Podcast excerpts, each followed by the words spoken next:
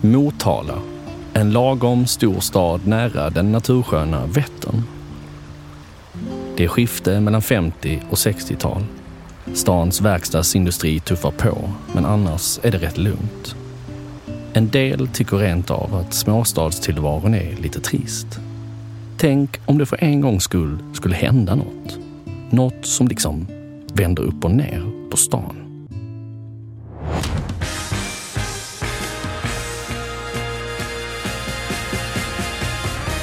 Greve Tony Peter von Oxenstierna är som gjord för att tillfredsställa Motalas ouppfyllda drömmar om fart, fläkt och glamour.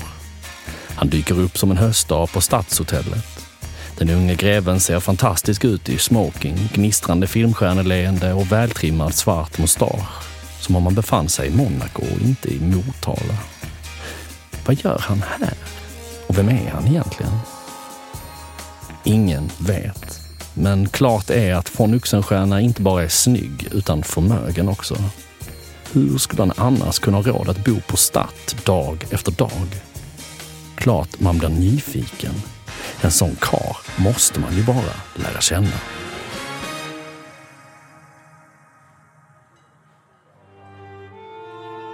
Under sin korta tid i Motala får greve von Oxenstierna mycket riktigt saker och ting att hända.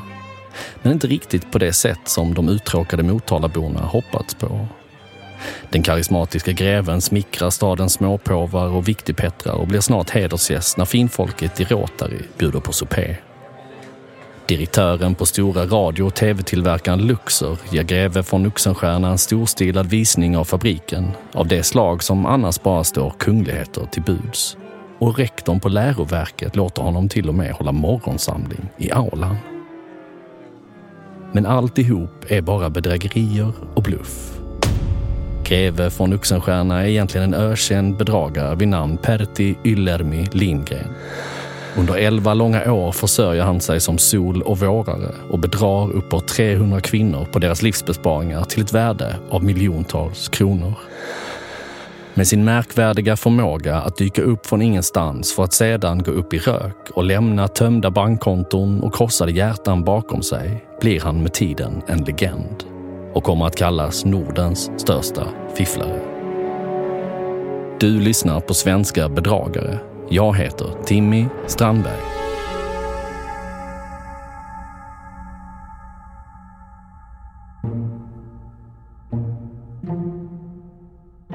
Som få andra kan Pertti Lindgren tolka och läsa av det mänskliga psyket.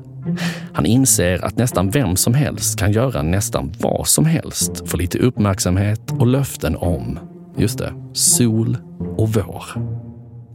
Pertti Lindgren uppträder under en mängd olika alias för att i varje given situation finkalibrera sin utstrålning och väcka maximalt intresse. Ibland presenterar han sig som bankdirektör Benjamin Torr, ibland som läkaren Gunnar af Heidenstam. Alltid lika flott och lika generös med pengar.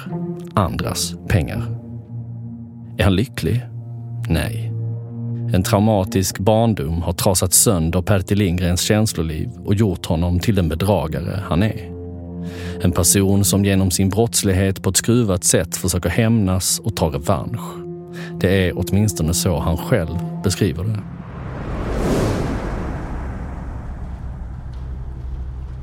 Pertti Yllermi Lindgren föds i Nådendal utanför Åbo i Finland 1936.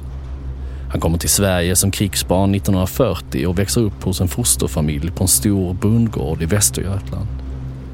Efter att ha slitits bort från sin finländska barndomsmiljö tappar Pertti på något sätt fotfäste och riktning. Hittar inte sin egen identitet.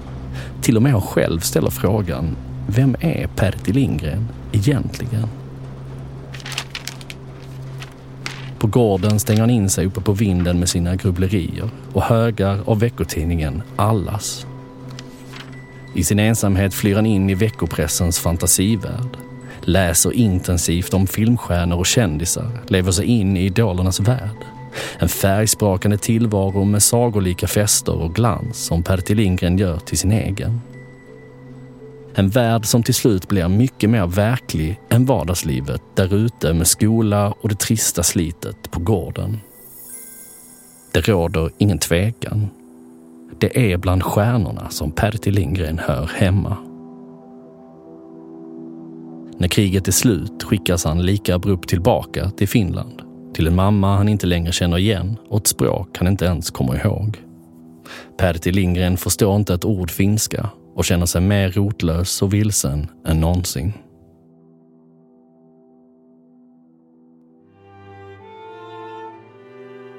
Tillbaka till Motala. Är det inte ändå något skumt med den där smilande greven som går omkring i smoking hela dagarna? Även till vardags.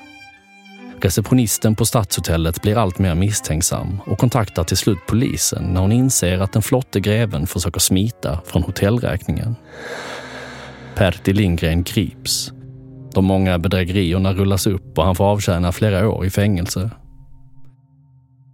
Och här kunde historien vara slut. Men det är den inte. Vårdagjämning, sol och vår. Så passa er tjejer för Pertti Lindgren. Bedrägerierna har gjort Pertti Lindgren till kändis.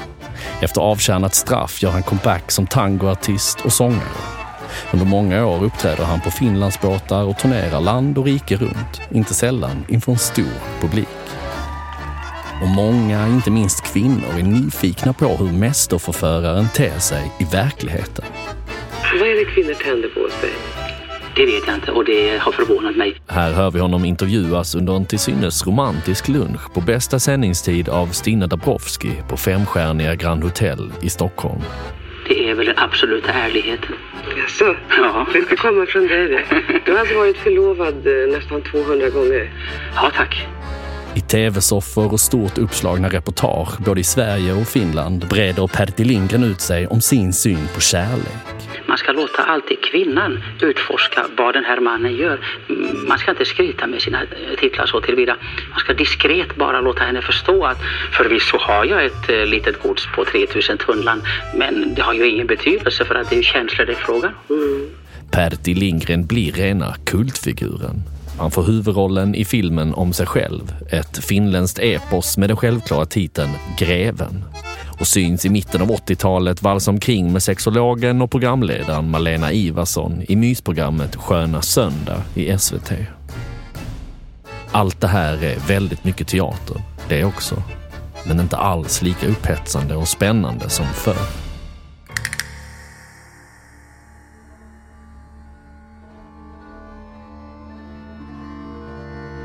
Tiden för tangoartisten börjar rinna ut och Pertti Lindgren får med stigande ålder allt svårare att leva upp till bilden av sig själv som Don Juan och förförare. Och myten om den där förbannade greven är han själv oerhört trött på. Stolt över sitt liv är han inte. Själv kallar han sig för skitstövel och professionell manshora som sålt sig till högstbjudande. Men så en ny vändning. Pertti Lindgren utbildar sig till undersköterska för att hjälpa folk istället för att lura dem. I ett tiotal år jobbar den före detta svindlaren med demenssjuka och funktionsvarierade på vårdavdelning i Stockholm. Det är det här som Pertti Lindgren vill bli ihågkommen för. Och även om det traumatiserade krigsbarnet Pertti Lindgren gör en samvetsresa och ångrar sig på ålderns höst så är det svårt att tro att hans hundratals offer som förlorade miljontals kronor håller med. För dem kommer han nog, som för alla oss andra, för alltid bli ihågkommen som Nordens största fifflare.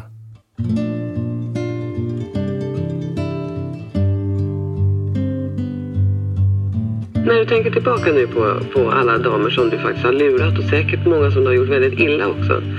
Hur känns det då? Eh, jag säger så här. Har jag låtit en kvinna uppleva en stund av att sitta i en Rolls Royce så kostar det också lite. Träffar hon sen en kille att hon känner att hon sitter på en moped, då har hon inte förlorat någonting. Inte med mig i varje fall. Jag är aldrig mopeden, jag har alltid varit Bentley och Rolls Royce.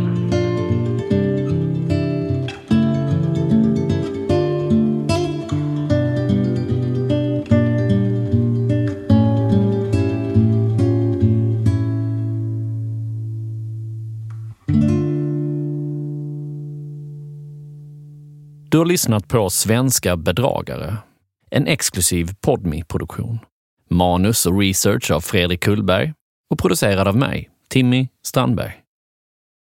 Arkivklippen i detta avsnittet kommer från Sveriges Television.